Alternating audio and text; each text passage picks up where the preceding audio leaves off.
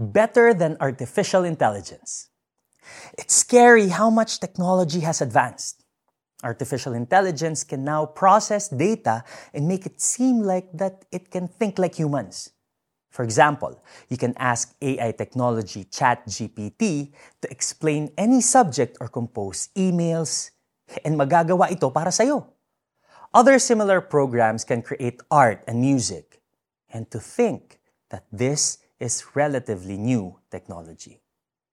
Imagine what it can do years or decades from now. But AI technology is cold, soulless, morally neutral. Marami man itong magagawa, it can never come close to how we think and how we feel. We who are created in the image of God.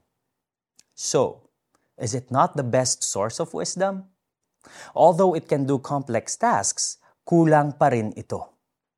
King Solomon, the wisest person who ever lived, said in Proverbs 1 verse 7, The fear of the Lord is the beginning of knowledge, but fools despise wisdom and instruction.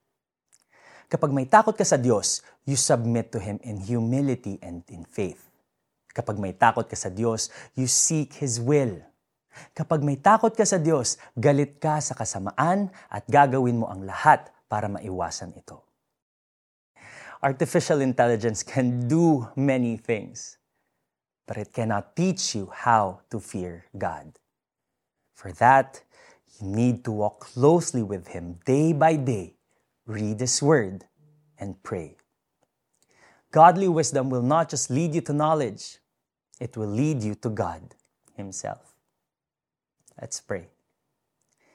Dear Lord, Creator of all things in heaven and on earth, Teach me to know and do your will. I do not want the vain knowledge of man, but the wisdom that leads to you.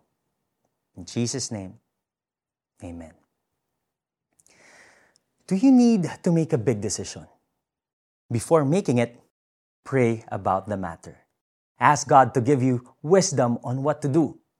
Consider what decision will honor Him and will not keep you away from who or what's more important, and what will bring the greatest good. Ang paggalang at pagsunod kay Yahweh ay pasimula ng karunungan, ngunit walang halaga sa mga mangmang ang aral at mga saway.